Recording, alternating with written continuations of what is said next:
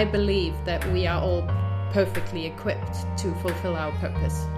So if I can connect to my purpose, then I can also connect to my, you know, skills and talents and potential to actually fulfill that purpose.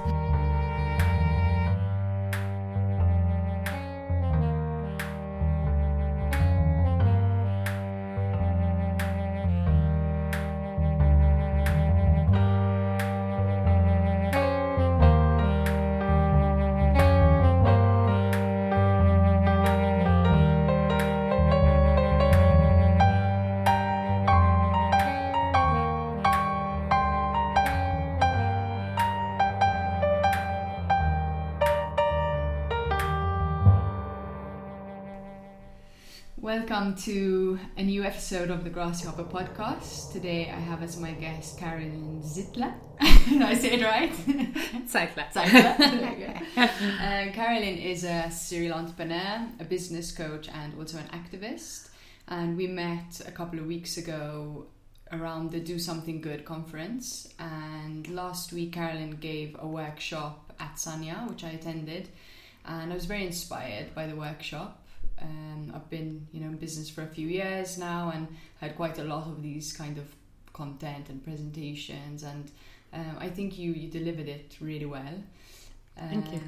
And yeah, I told you already, it, it made me change some things in the way I look at how I'm working. So I really felt that this is a message that other people can benefit from, not just people who are entrepreneurs and startups, but actually anyone. I was telling quite a few of the team who work here your definition of strengths, Uh-huh. and I just realized it would be such a good exercise to do even with the team here, uh, just to help them recognize what they should be spending their time doing. So Uh-huh. I think that would be something nice we can get into for those people who missed the first workshop. Just um, share some of the takeaways from that, um, and we are doing a few more workshops leading up to a retreat in July. Yep. So we can share some of the ideas that you'll be sharing in the next workshops as well. Mm-hmm. Yeah. Let's do that. Awesome. So, Carly, maybe we can just start. Um, you know, I introduced you as a serial entrepreneur. yeah. maybe you can share a little bit of your experiences with entrepreneurship and the things that have really sort of formed your life and your perspective when you're coaching others. Mm-hmm. Okay. Well, I started out, my first business was, um, I called it communication coaching. So, um, because I used to live in the Middle East in Qatar, and um, when I was working there, I realized that there was really a lack of communication, um, as in most places actually. I was thinking as you said that. but you know there it, i think it was very pronounced because you usually have so many different nationalities working together so in a typical team in a typical company in qatar you have maybe 30 40 different nationalities um, all working together so obviously that adds an extra layer of complexity to any kind of communication that you have in the company um, so I just uh, wanted to find a way, and I proceeded to develop a way that people can communicate with each other um, that is independent of cultural background. Because, you know, in cultures, we have kind of silent agreements about communication. Um, so, one example is uh, in some cultures, the listener is sort of responsible for the understanding. So, if I'm speaking to you and you don't understand what I'm saying, it's your responsibility to ask. Uh, and in other cultures, it's the speaker's responsibility to check that the listener actually understands what the speaker is saying. So you could see how, you know, if the wrong two cultures meet each other, nobody would be checking and there might not be any understanding, you know. and this is just one small example, you know, there are so many of these tacit agreements that we have in cultures. And when we communicate with cultures that are quite different from our own, we don't realize what their tacit agreements are. Um, so I wanted to. So, so the way that I have now devised over the years is a way of communicating where it is independent of these tacit agreements. It will always work. It doesn't matter who is uh, opposite of me. Mm. and this this has become something I'm very passionate about because maybe I can just take a one step back you know like for me all my work no matter what i do because sometimes people say to me you do so many different things. Like how do they all fit together? But for me there is a really like one thread that runs through everything which is connection. Now my work for me is all about connection but real human connection I think we have the illusion of connection a lot of the time these days because we feel that we're connected via social media or, you know, whatever. But it's not a real connection. And we crave, as humans, we crave real connection. You know, we need that real human to human connection. Um, and we need a real connection with ourselves, with our deeper inner self, you know, maybe what you would call your core or your authentic self. And we need a we also need a connection with something higher than us, whatever we want to call it. You know, I I don't care if people call it God or Allah or the universe or whatever, you know, Earth Mother or whatever you want to call it. You know, I I think it all amounts to the same thing. You know, we we need this bigger love this bigger higher power Purpose. you know that that kind of binds us together and that also gives us a sense of being looked after in a way. So that we're not just lost souls wandering around on this planet you know. And this is for me everything that i do is about connection about these three different forms of connection which again when i go back more again is for me all the same you know because i connect if i connect to myself my true self or another person truly or the you know the higher it's all the same really you know at the end of the day. So that for me is like the core of everything i do. And helping people communicate is one thing one way of doing that helping people express themselves um, I've even taught languages before, you know, like taught English. But again, for me, that's a way of helping people to connect because if I can express myself better in a language, I can connect to someone, you know. So for me, this is everything I do has this ultimate purpose of helping people connect. It's really super interesting. I'm very passionate about connection as well, and I really try within my businesses to help the people within them have authentic connections to, to these three, the th- big three. I think it's it's something I think about a lot because it's really funny how it's so important to our lives. Yet, in a sense, we've really lost the skill. Um, I teach yoga and meditation, as you know, and I can often see people who come into the class, and it's like they've lost that connection with their own body. Yeah and it's it's so strange because you know how can we live without even being connected to ourselves mm. Um, and how can we collaborate, work together, and achieve things if that fundamental building block is out? Yeah. Yet for most people, it is. Mm. Um, I think one one thing which you know, I love your take on is how a lot of people hear that and will think like, oh, this is spirituality. This is you know what is this? um, but really, sort of, it is so fundamental to who we are, and mm. whether you're spiritual or not you kind of need to get that self connection first and, and how do you help people you know if if they haven't even accepted that they need to mm-hmm. do it well um my usual normally my approach is to talk to people about fear and love because those are things that i think everyone can identify with and understand you know and ultimately that's what it comes down to you know either i follow the route of fear and then I will be disconnected because fear always disconnects us, you know. Um, and then I'll be worrying and putting myself down and you know doing all those kind of things. Um, um, or I follow the route of, route of love, and then I will be in the connection. You know, I will be going into connections. I will be experiencing more joy but I'll also feel often like I need to take risks because you know to to connect to another person is a risky business. I mean, it's not really, but it I feels even, like it. You know, to connect to ourselves. Yeah. Of course, you know there are.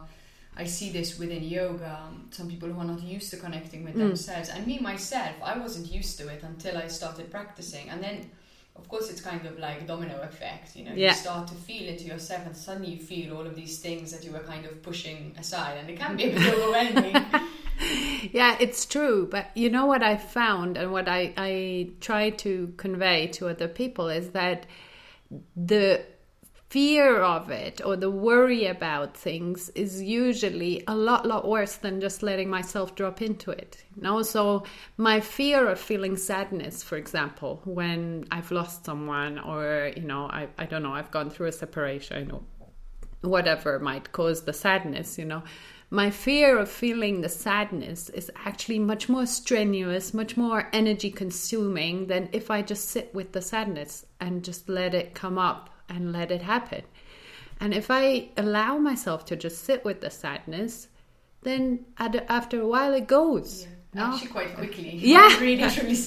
I've had Yeah. that experience with myself. You know, been resisting something for months, and then suddenly I just, you know, surrender to it, and within five minutes it's gone. I was like, oh my god, all that time wasted.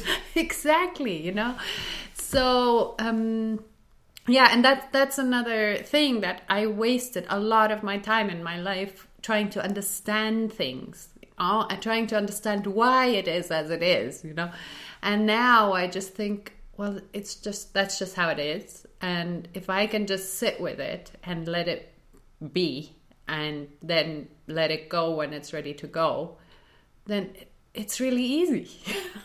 and I don't need to understand. Like a lot of the time, I don't need to understand why I'm sad. I don't need to understand why I'm frustrated. It's just allowing it to be there, giving it some space, letting it go, and I feel better. Yeah.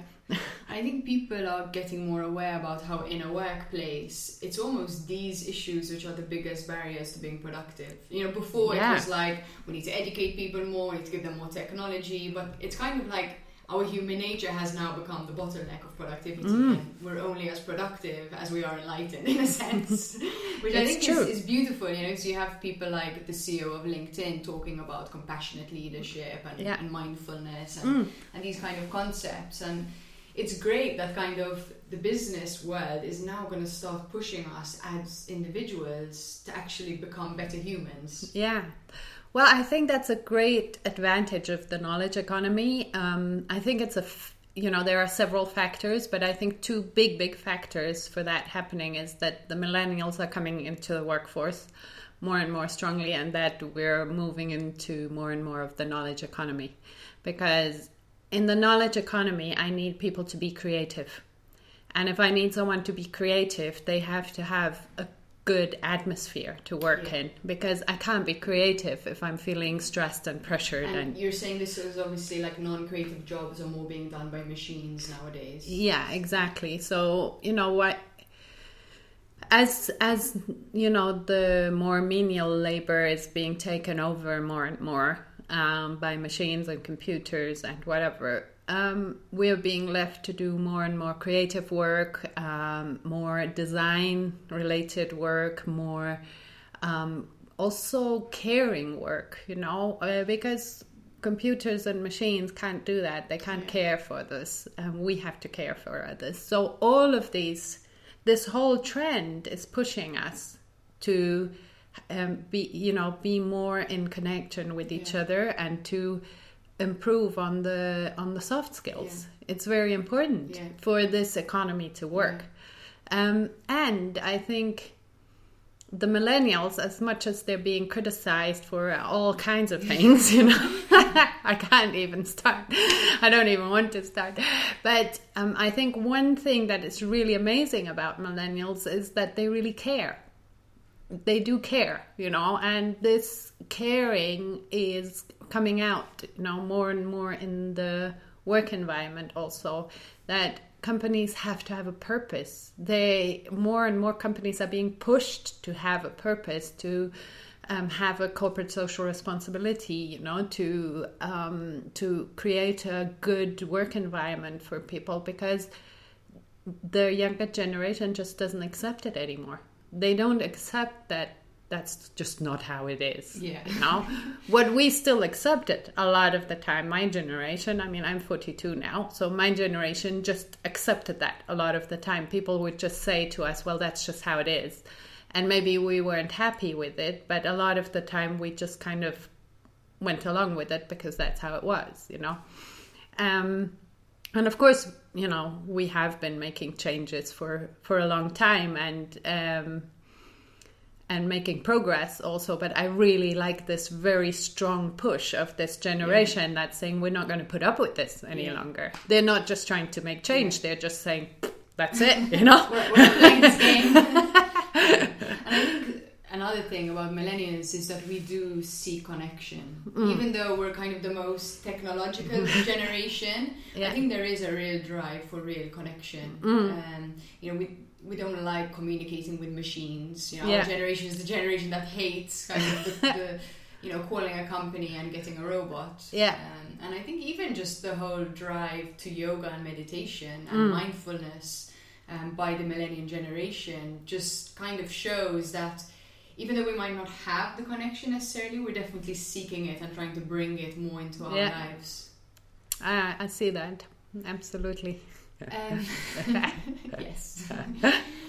um, it's actually really funny because this podcast, you know, I never really set out to talk about you know, spirituality or the bigger picture. It does seem to be a theme into this. Uh, I guess it's the guests that I get attracted to.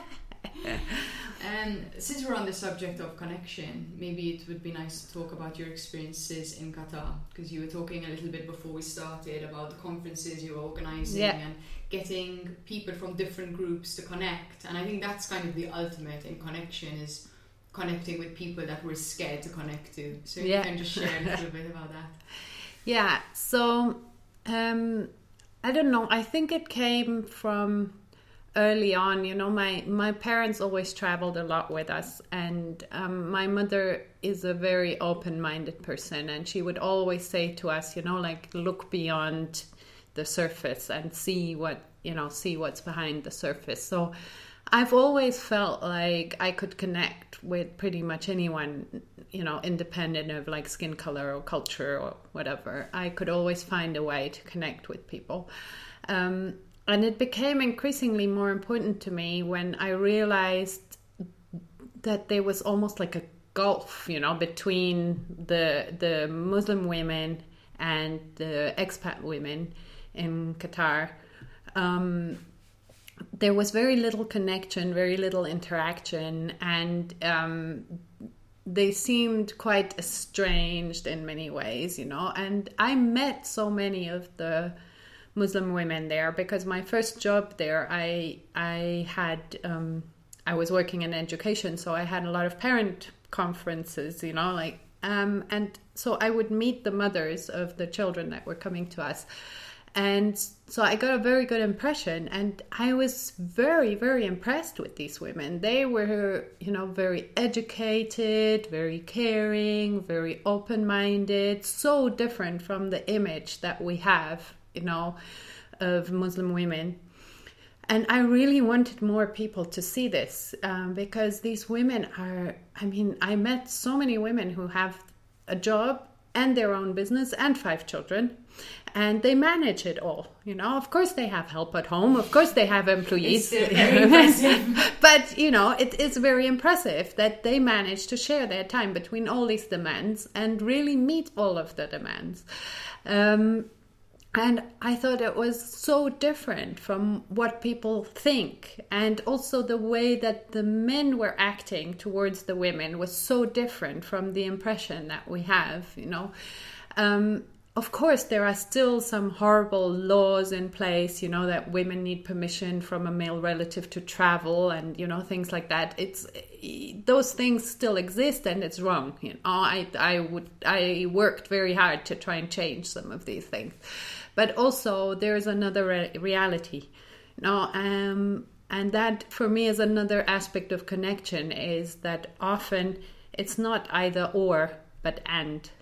No so it's not yeah either there is all this sort of oppressive aspect um, or we're completely free. You know, it's an end. You know, there is an aspect in which the women there are repressed or oppressed, and there, there is an, another aspect where they're very free and they have a lot of ambitions and aspirations. And so I started this. Um, women's empowerment initiative it was more out of a necessity really like so many businesses have started because there was nothing there for professional women. There was only one association and that only allowed qatari women to participate or women who had lived there for at least 10 years already and were running a business trading actually you know.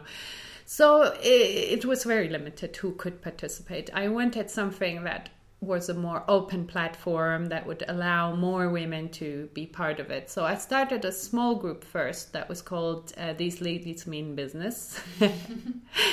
and uh, we would meet um, and just exchange, you know, exchange about our business ideas, exchange. Uh, give each other feedback on ideas that we had, on presentations that we had to give, or you know things like that and it was amazing because we were a very very diverse group. Completely different women you know different ages different nationalities like completely different backgrounds. But we could all really identify with each other and I would hear these stories, you know, from a woman who grew up in the Philippines and another woman who was Palestinian, Jordanian. And, you know, I would hear their stories and I could completely feel with them and identify with them, even though their life on the surface is so different from mine. But their their fears, their hopes, their aspirations are so similar that I could completely understand what they were talking about and I could feel with them, you know, every step along the way. And we all felt like that in this group and we felt like this was giving us so much this sense of I'm not alone here. I'm not the only woman here with aspirations and ambitions, you know because on the surface uh, maybe i need to explain this on the surface when you come to qatar the first impression is that all the women are ladies who lunch you know are just like they're accompanying their husband who makes a killing in his job and they don't do anything but you know go to lunch and maybe look after the kids a bit you know? And so so that's kind of your first impression when you get there. And if you're not like that you think how do I fit in you know? But then the more I did with this initiative, the more I found out that there were actually lots of women like us who wanted to do something. Um, and the initiative grew because we had such a great experience and we thought we should make this available to a lot more people. Um, and so the first thing to do was to start a conference, an annual conference that would give women a platform to get together and to network.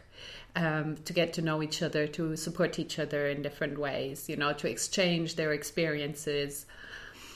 And for me, my sort of secret aim was uh, also to break down the barriers between the different cultures because there was so many, um, there was so much uh, prejudice and so much stereotyping, you know, between the different women. Like, people would say things about the Indian women or the Muslim women or you know the Western women were all seen to be loose, of course, you know, and it was like this whole thing, you know, all these stereotypes flying yeah. around everywhere all the time, um, and it was amazing how much feedback we actually got after every conference. I did this for eight years, so I did seven conferences o- over that time and after every conference, we got a lot of feedback from people saying basically they are such so much more like us than we thought they were.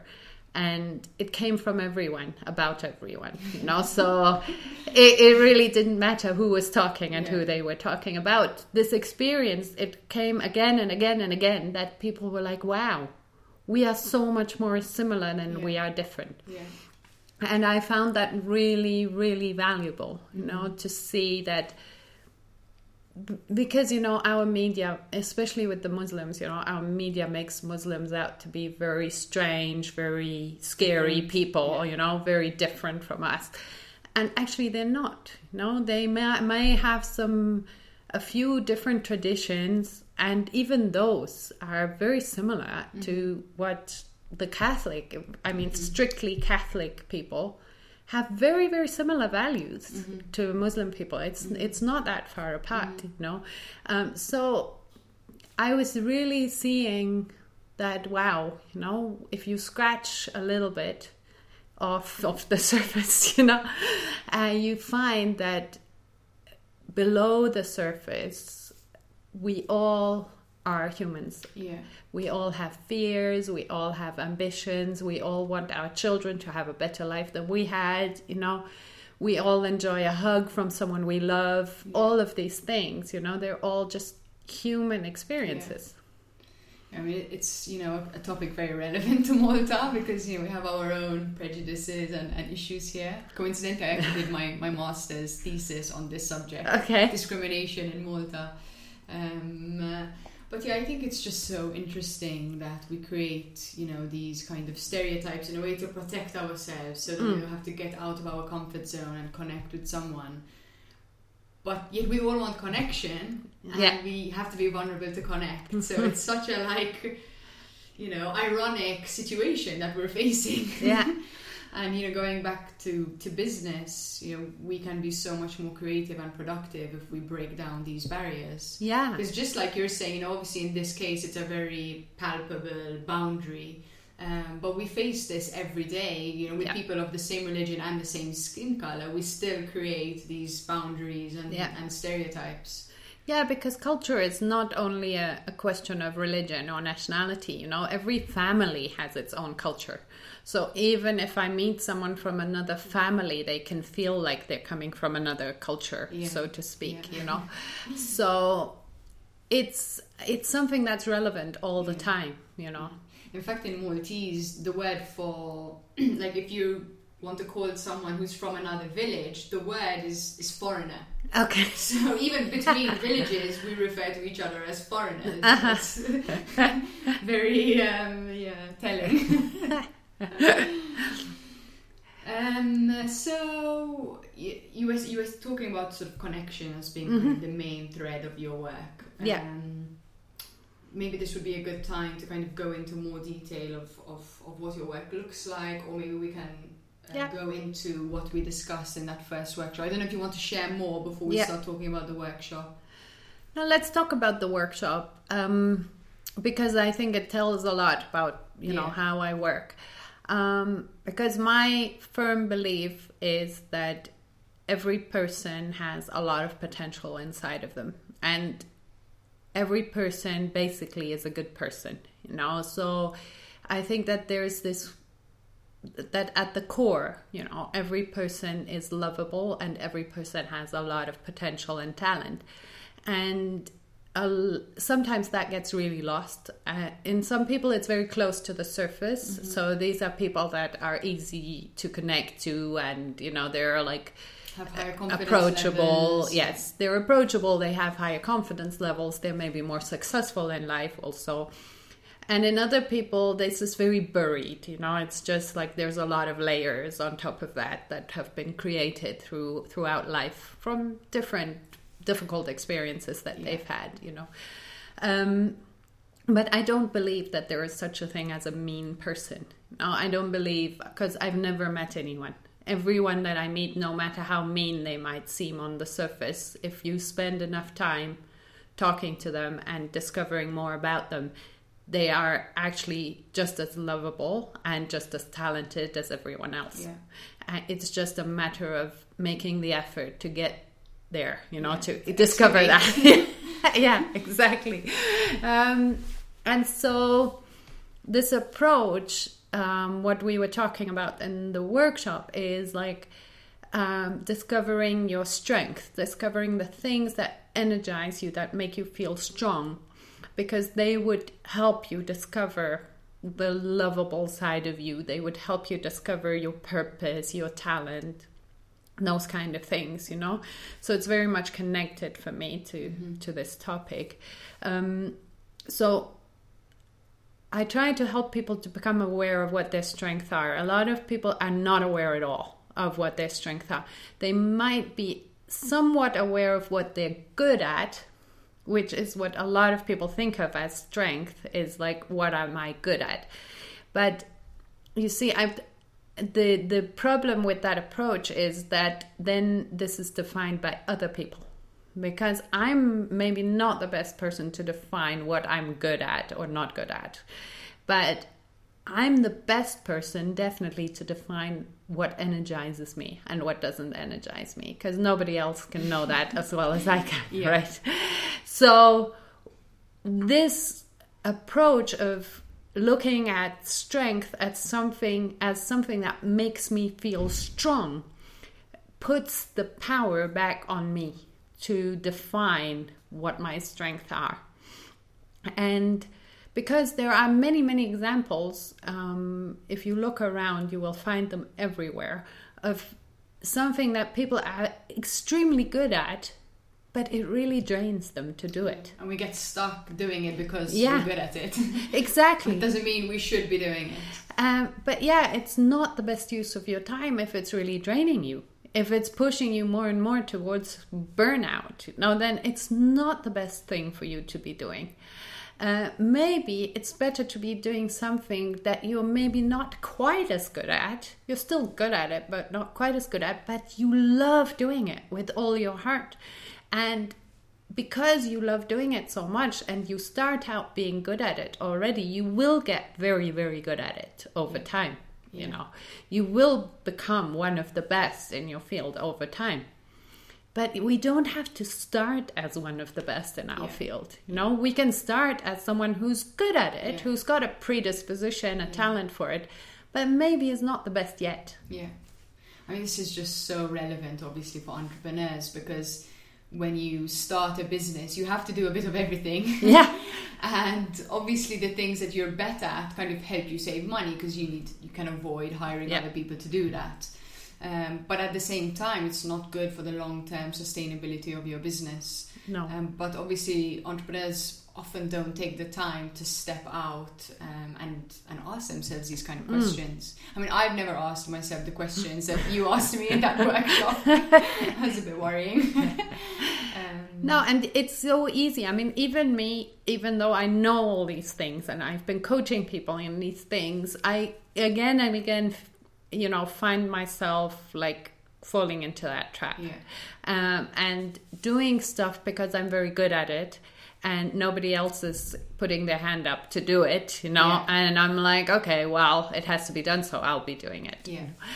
Um, but that's why a lot of us end up in burnout situations, yeah. you know, or a near burnout situation. Kind of pointing out that you said, you know, you do still need to spend at least twenty percent yeah. of your time doing things like that. So we're of not course. saying, you know, only do what, because obviously, you know, you have to be realistic. But you said kind of an 80-20 ratio to spend eighty percent of your time.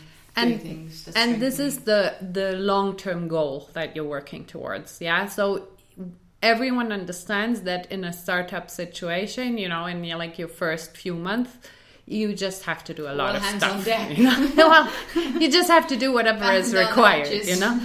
But the problem is that a lot of us we get stuck in startup mode, and six years down the line, we find ourselves still working in startup mode. Yeah. You know, and you cannot sustain that mm. model for a long, long time. Yeah. You know, at some point, you need to switch, and you need to see like, okay, so what are the things that I want to be doing, and what are the things that I need to find other people for, and how can I find other people that complement me you see, because let me give you an example. Like when I was doing the women's empowerment uh, stuff, I we organized very big events for like two day conference for 300 people with 60 speakers because we had like lots and lots of breakout sessions happening in parallel so we needed a lot of different speakers. So you can imagine the organizational effort that that takes you know? It would actually take us about six months to organize the whole thing from start to finish you know and I couldn't you know i couldn't do it all myself obviously and i discovered very soon discovered that i'm not very good at handling volunteers or the you know the people who do the small stuff mm-hmm. directly mm-hmm. uh, because it needs a lot of interaction, a lot of hand holding, a lot of telling people what exactly is expected of them. Um, and checking in with them and seeing where they're at. And I don't have the patience for all that, you know. Like I'm a big picture person, you know. I, I want to get like uh, get that vision, you know, done and installed and implemented, you know. Um, so I needed to find a coordinator. You know, I needed to have someone whose sole job was to just coordinate the team. That was their only job. They didn't do any actual work on the conference. Their only job was to coordinate all the volunteers. And that helped me so much because that way I had one person who could translate my big picture thinking into detail stuff you know yeah. and and give it to the volunteers broken down mm-hmm. into detail and then the volunteers had each had a very concrete project that they were working on so it was very satisfying for them because they weren't just someone who was doing something to help they were the person responsible for x and if they managed to do x well then that was like a part of the conference when it all came together and they could see their achievement, you know, when they came to the event. So it was that was a way of helping everyone to capitalize on their strength. I could focus more on my big picture thinking and you know doing the networking and the fundraising and all the things that I needed to do at the that level you know. The coordinator was someone who was very good at project management and at detail and at you know making plans and spreadsheets which you know is something that you can chase me with. But you know everyone's different thank god yeah. you know everyone's different. Thank god some people like spreadsheets. Yes exactly. You know we need that. It's really important to have that. So and then you know the volunteers each had something that they felt very passionate about and they could work on that they could work on their little project that was something that they felt strongly about and that they enjoyed working on so that kind of is what I mean by it. You know, it doesn't mean that I didn't have to do things that I didn't like doing. I mean, fundraising, for example, was never my favorite thing to do. I still needed to do it. But there are things where you can find someone else and you can find someone who enjoys doing what you don't yeah. want to do. So it's not like, you know, dumping it on someone. It's actually finding a synergy yeah. with someone and that way everyone benefits. Yeah. And again, you know, it's like a percentage, you know, that you're working towards, you know, yeah. spending at least the majority of your time. Yeah. Um, and as you mentioned you know kind of those things i mean i was thinking about this for myself in the workshop and coincidentally you know what i get strengthened by is actually the things that are good for my business. Yeah. So usually you do end up being in a situation where your business can benefit from from what your strength is. If not you're in the wrong business. Start a new business. Yeah. No definitely. And and you know what I this my this work is based very much on Marcus Buckingham's work, you know. So I I really admire his writings and everything. So I've I've learned a lot from that. And what Marcus Buckingham says is that nobody ends up in the perfect job or with the perfect business by chance. You know, people build this position yeah. or this business over years and years and years yeah. by consistently focusing on getting more of their strength more you know as part of their role yeah. so you might start out with doing only 20% yeah. of what makes you feel strong you know and you have to do 80% of what you don't really like yeah. but if you consistently consistently work on it week after week after week you know then you can expand that yeah. and slowly but surely arrive in the place where it's mostly yeah. what you want to be doing. Yeah. and in a sense, this is kind of a new idea itself, you know, that our businesses can serve our lives as mm-hmm. much as we have to serve our business. I remember I, I met um, someone in London who, who runs a cafe, and I was sharing with him my experiences. I was saying I'm bit tired of catering, I'm getting a burnt out, and he just kind of looked at me and said, Well, if you're not well, then you shouldn't be in the wellness industry. Yeah. And he was just kind of sharing, you know, that our businesses have to support our values and the way that we want to live our lives and, and the kind of people that we want to be. Yeah. But it's something that you do have to kind of keep taking note of and coming back to. You, Mm. you can't just take it for granted. I mean, those words never left my head. I keep coming back to questioning, like, okay, am I well? You know, Mhm. because if I'm going to be doing this and and sharing wellness with other people, and if I'm not there, then this is all, you know, a bit, bit of a joke. Yeah, it's like the hairdresser with the bad haircut. Yeah, exactly.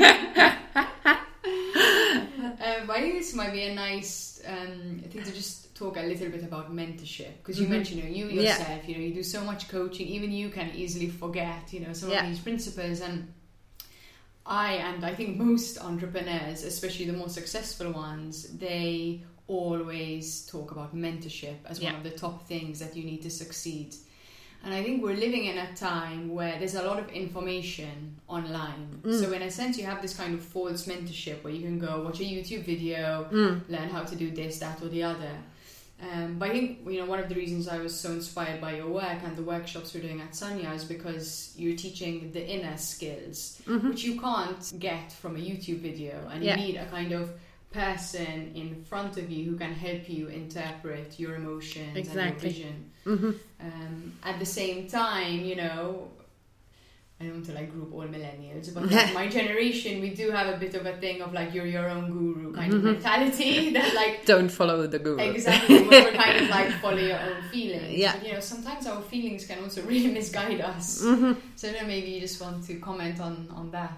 Well, I think again, it's an and situation. You know, it's not a question of either you follow the guru or you are your own guru. You know, Yeah. it's an and situation. You know, I myself have never subscribed to any particular guru. You Yeah. know, but I have always learned widely from Yeah. all religions, all philosophies. You know, I've always like sort of picked out the Yeah. bits that I found really useful. And I think it's really important, you know, to read and watch and listen widely. Yeah.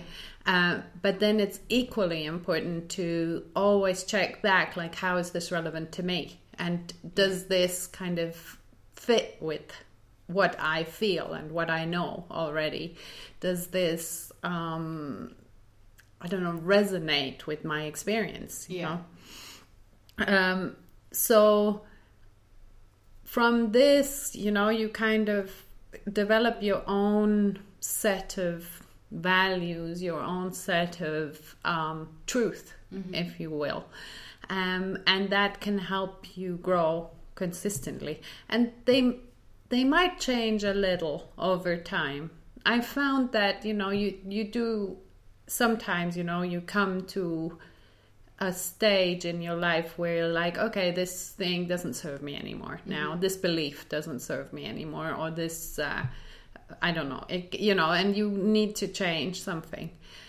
Um, but I I also think that your values, your basic values, probably pretty much stay the same Yeah. over life. I don't think they change that much, but maybe your interpretation of how that can be lived can change, you know, Yeah. over life. So so that's kind of that part and then i think mentor mentorship for me mentorship and coaching are two different things but i think mentorship is really really important because we need people who are like role models in our life you know we need someone who's somewhere where we want to be one day in one aspect you know in one respect or yeah. another Yeah. So my rule was always when I see a person that I find very inspiring in some way or another, I ask them to be my mentor. Yeah. Um, and sometimes, you know, they're in a completely different business from me. But for example, I met one businessman in Qatar and he was running his business in such an inspiring way because he knew all his employees, he knew everything that was going on, he was very involved with the business, but he was also going home at one o'clock every day because it was really important for him to spend time with his family.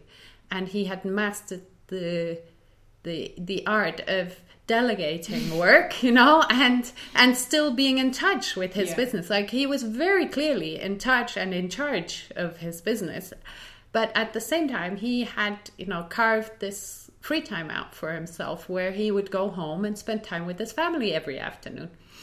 And I thought, wow, you know, I want to be like that. So I asked him to be my mentor. Um, and with many other people, it was the same. You know, I would see them sometimes even people who I hadn't met face to face to face, but I would see them online, and I would think, wow, this person really knows something that I need to know. Yeah. and I would ask them to be my mentor. And actually, nobody ever said no. You know, some people said, well, I can only do three hours or something like that, you know, mm-hmm. but at least, you know, they would give me that.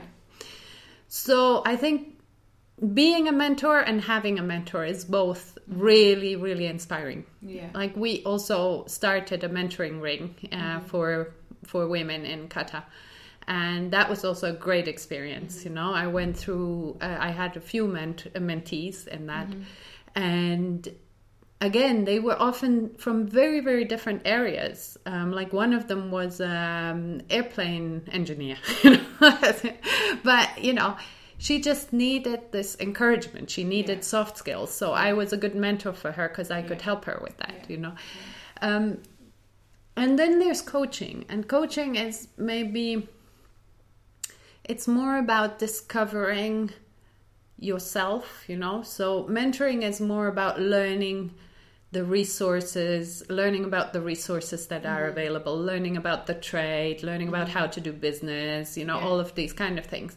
But I think coaching is very much about learning about yourself. You Yeah. know, it's learning how you can get even better at something. Yeah. And the coach that you choose doesn't necessarily have to be better at it than you are because it's a different set of skills, you Yeah. know. I always compare it to like a professional tennis player. Mm, A professional tennis player, their coach doesn't play tennis better than the player, Yeah. Oh, but their coach, Yeah.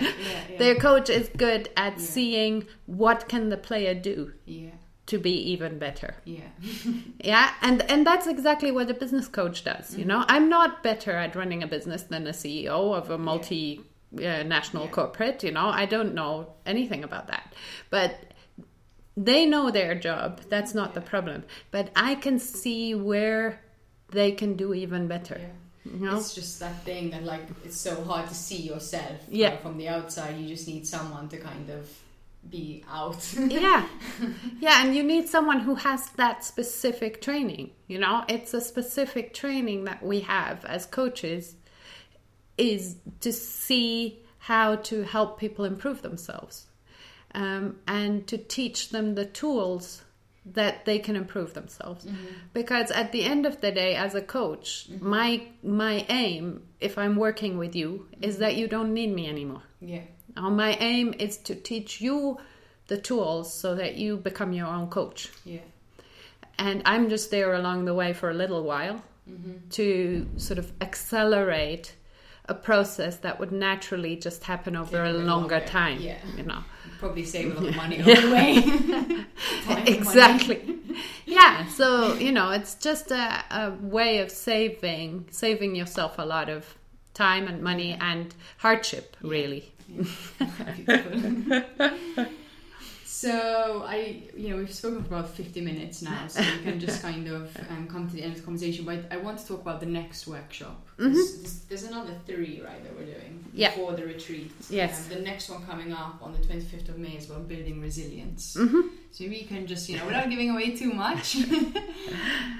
Um, well, I think that resilience is one of the most important skills for an entrepreneur to have because in order I can second yeah, because in order to grow a business, you have to fall on your face a few times. You know, there is just, I don't think there is a way to do it without, you know.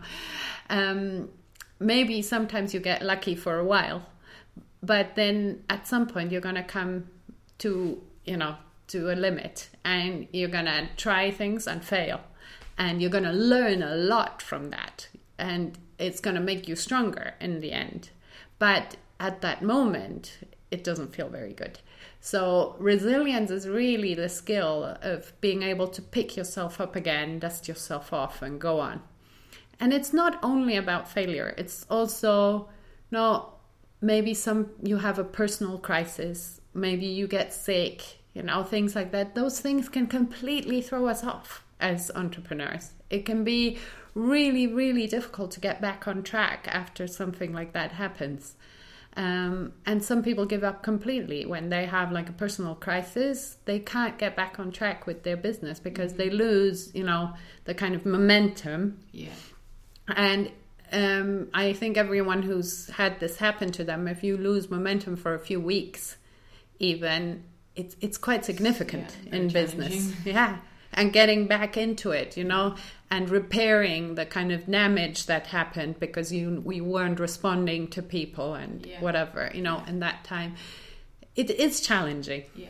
and also you know cash flow issues which all entrepreneurs have at some point or another in mm-hmm. their in their career you know it's just it's just part of you know Yeah. being an entrepreneur you know it's also something that really takes some resilience to get over because you don't know how to pay your bills you don't know how to pay your staff you know It's the most stressful thing about being an entrepreneur. it probably. is a really really stressful situation but that all of these things you know having strategies to deal with that strategies to deal with any kind of high stress high pressure anything that really throws us off course um, is really really helpful because it brings us back to okay i can do this I just, you know, just put one foot in front of the other, keep going, keep going, keep going. And suddenly everything like takes, you know, suddenly you get momentum again and it keeps moving. But this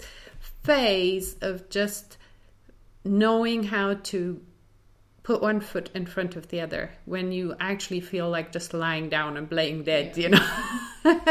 you know what I mean, Yeah, right? I. Maybe once or twice. so so you know this is really really important and the workshop is going to be about developing some strategies for yourself Yeah. to help you get back on track Yeah. Keep- build that stamina. build yeah and and get you know and the more practice you have the less time it takes you to come back Yeah. after any kind of setback Yeah. you know um, so it's really it's a matter of practice it really is it's like a muscle you know it's like your resilience muscle Yeah. harder to train than the bicep. though. Yeah, but if you train it in times when you don't really have a lot of problems, when it's maybe minor issues that you're dealing with, then when the big crisis hits, then you have all the strategies and the tools in place. Yeah. And when the big crisis hits, you really need them. Yeah. And you can't learn them then. No. Because, you know, you don't have any capacity for learning at that Yeah, moment. yeah. You know, you're just like, Crisis mode. yeah. And while we're here, maybe you want to just say a little bit about the ones after the building resilience. Yeah. So um, after the building resilience, we have two more workshops. Um, I'm just trying to think in which order they come. Um, Actually, check for you from our Sonia Len's page. and then, um, yeah, after uh, there's one, I believe, on resourcefulness, um, and there's one about promoting your brand. Ideas Yeah. is the one. Yeah, so the resourcefulness is the next one, right? And then It's generating ideas and then there's promoting Yeah. your brand ethically. Exactly. So those are again two topics that are really important, especially for purpose-driven ent- entrepreneurs, because um, you know we need to be innovative. Uh, things move so fast all the time, you know, around us. We need to constantly kind of recreate and innovate our ideas. Sorry to interrupt, but it's also like we're kind of trying to create new business models. Yeah. So you're kind of, you know, testing things and you have to adapt pretty quick to see what's working, what's not. Exactly. So, you know, innovation, creativity, resourcefulness, they all come kind of from the same place within. So it's creativity is not always about painting a picture, you know, or writing a piece of music. it's often just about finding a new solution to an old problem or um, managing a crisis in a good way. You know, this is also being creative. Or, as you say, creating a new business model or just a new aspect in your business model, you know, just tweaking something to make it more effective.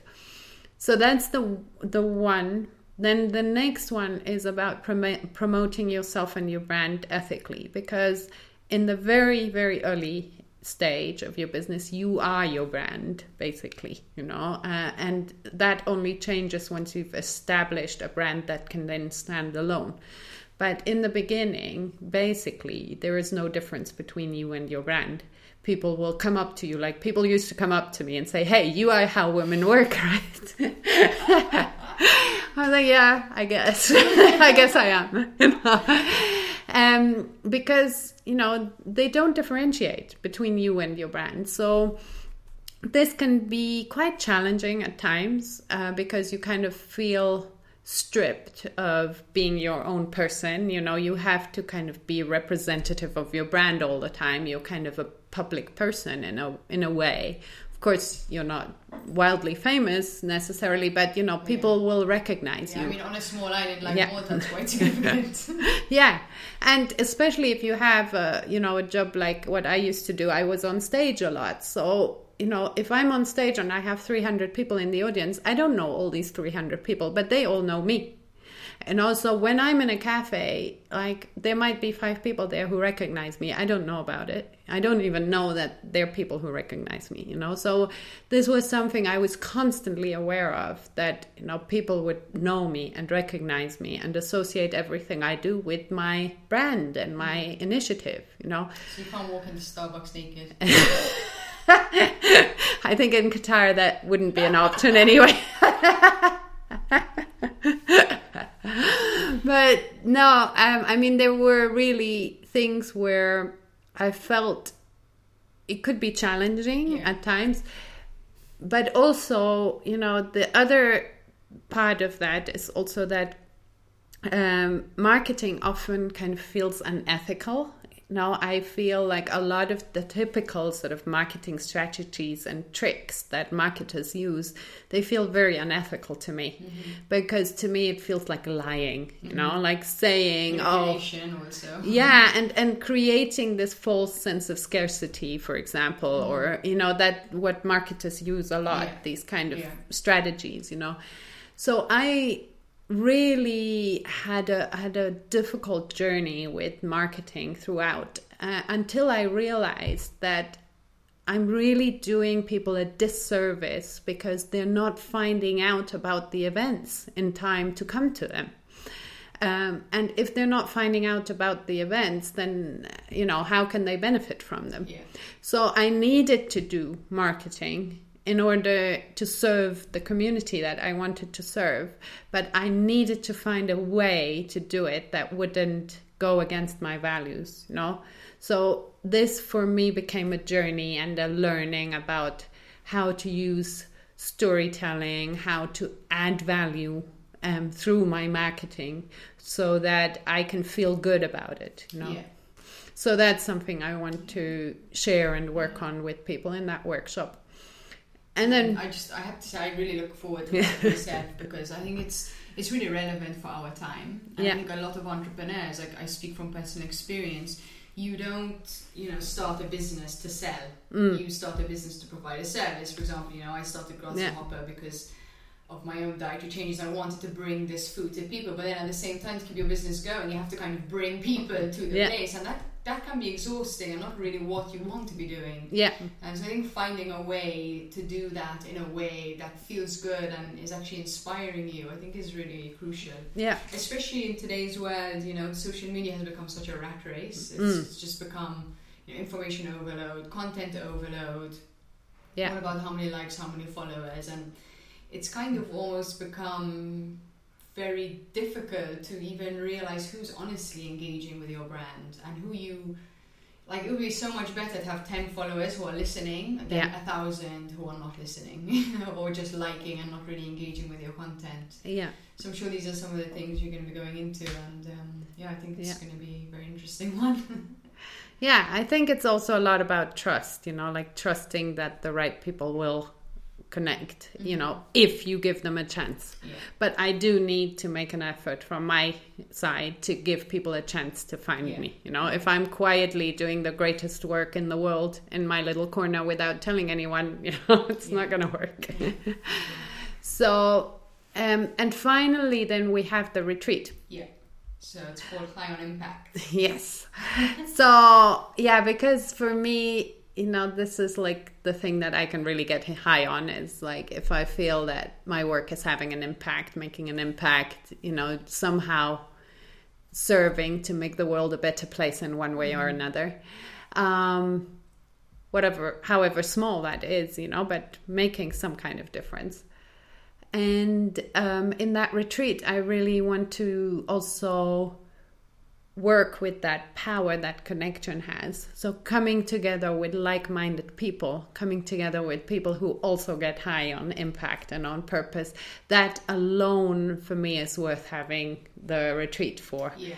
Now, I think that everyone who's ever experienced that, where you really come into a deep connection, where you're in a space of openness and sharing with other people who are very much like you and have you know the same kind of values that drive them that alone is worth going for the retreat you know yeah. because it just it energizes yeah. you it's so much magic that happens on yeah. retreat you know when you create these bonds and this yeah. space and even just kind of stepping out of your daily routine yeah and we're going to be doing some yoga and meditation as well yeah. in the retreat so um, yeah, we, we did a Sanya retreat last year, and it just blows me away every time. You know what happens when people come together, especially yeah. when you're doing exercises to connect to each other in a more authentic way and kind of removing that yeah. fear and that boundary mm-hmm. to really allow yourself to be yourself. And obviously, yeah.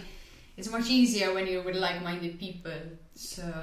Exactly, because you don't have to fear that you're going to be strange, you exactly. know, because everyone is strange in the same way as you are. so they don't find you yeah. strange. Um, and um, really, but we obviously we're going to do a lot more than that. You know, I'm just saying that that for me that alone That's is already worth it. You know, yeah. worth going.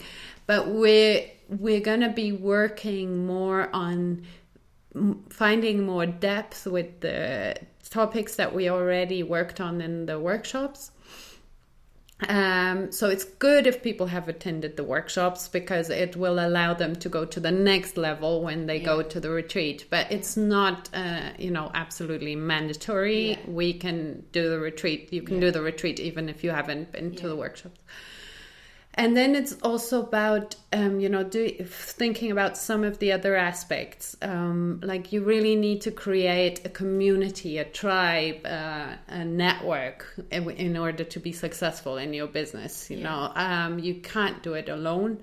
Um, so uh, that's another aspect that we're really going to be looking at. Like how do i connect with other people? How do I mm-hmm. reach out to other people? How do I make this happen that I feel like part of a community yeah. and get away from this idea of everyone out there is somehow out to compete with me or to steal my idea or whatever. Yeah. But seeing the value in collaboration yeah. rather than competition. Like, I don't believe in competition anymore at all. I think even if someone's offering the exact same service that I am offering, we can work together and we can both become better and yeah. and grow more through doing this mm-hmm. together. Mm-hmm. You know, we don't need to compete; we can collaborate yeah. Yeah. always. There is always enough for everyone, you know.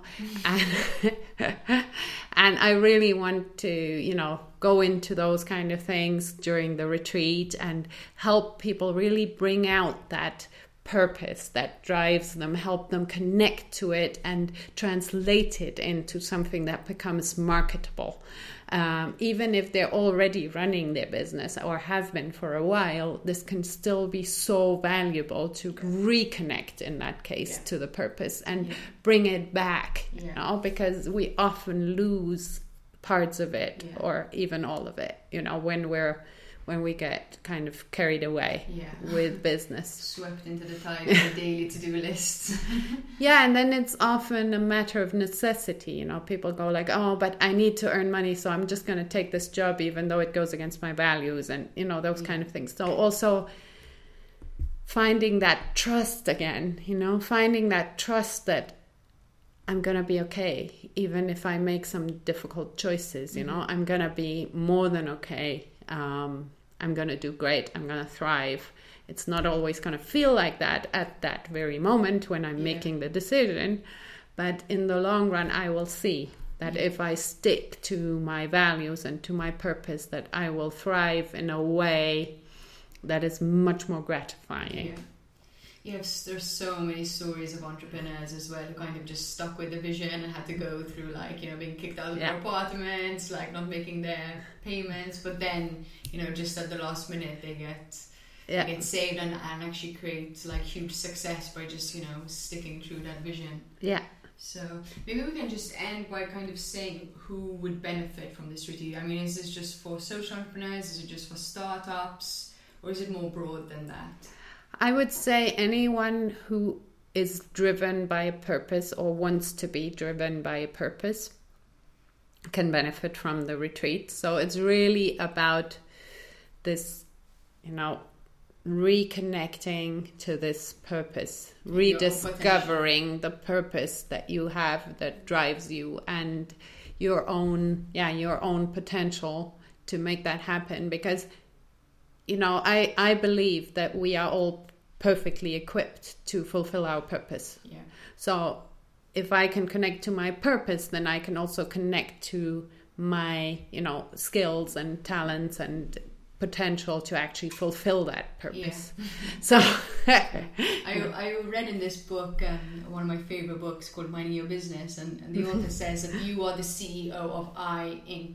yeah if you are the CEO of your own body, you have these resources, you know, you've got potential output, like how are you going to maximize yourself you know, Yeah. to, to achieve what you want? So I think definitely, you know, after attending your first workshop, I was telling a lot of my friends who are not entrepreneurs, Mm, um, because I think we can all benefit from really just asking these important, meaningful questions and Yeah. trying to see what's within us that, that Yeah. we need to offer the world. mm, Um, another favorite quote of mine from this book is that, paraphrasing, yeah, yeah sort of if we're going to face the crisis um, in the world at the moment, not only must everything we do change, but each and every one of us must change you know, from within ourselves. yeah And you know, it's actually the most fun thing to be doing things that are helping you grow, helping you transform, and, and become a, a different person. definitely So, amen.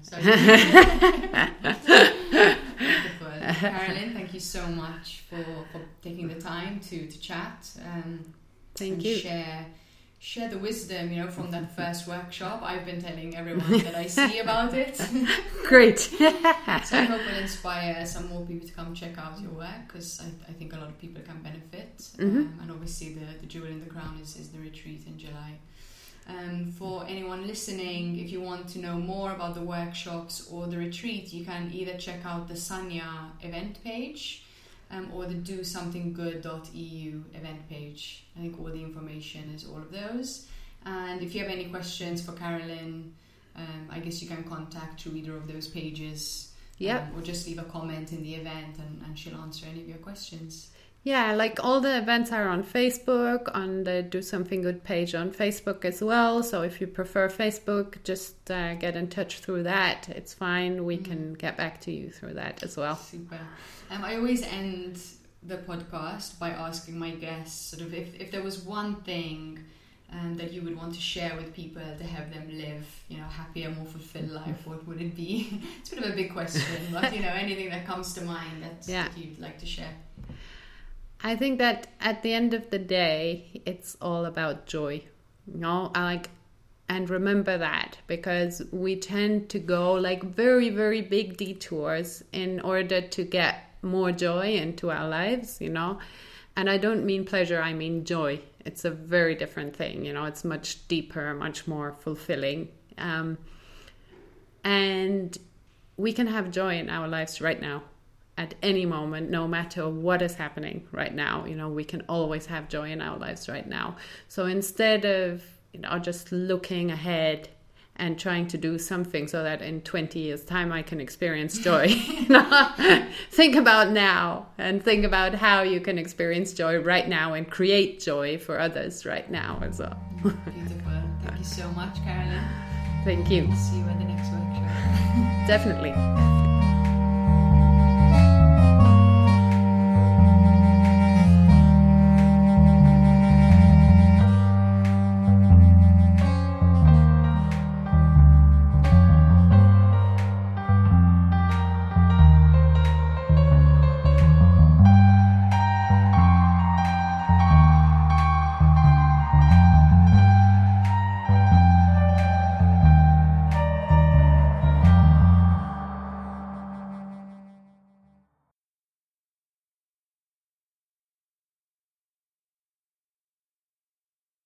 Holiday tips and fun facts from Paul, Kristen, and Dexter at Total Wine & More. My friends still rave about the Prosecco I brought last year. Let me help make your Friendsgiving unforgettable. Bordeaux is one of the world's most popular red blends, made from Cabernet, Cab Franc, and Merlot. It also makes the perfect gift for your picky boss. Having turkey and all the fixings? I suggest an easy drinking Pinot Noir. For white drinkers, try an unoaked Chardonnay. Whether you're entertaining or just bringing the wine, we'd love to share our always low prices and ridiculous selection with you this holiday. Now offering same day delivery at TotalWine.com. Cheers!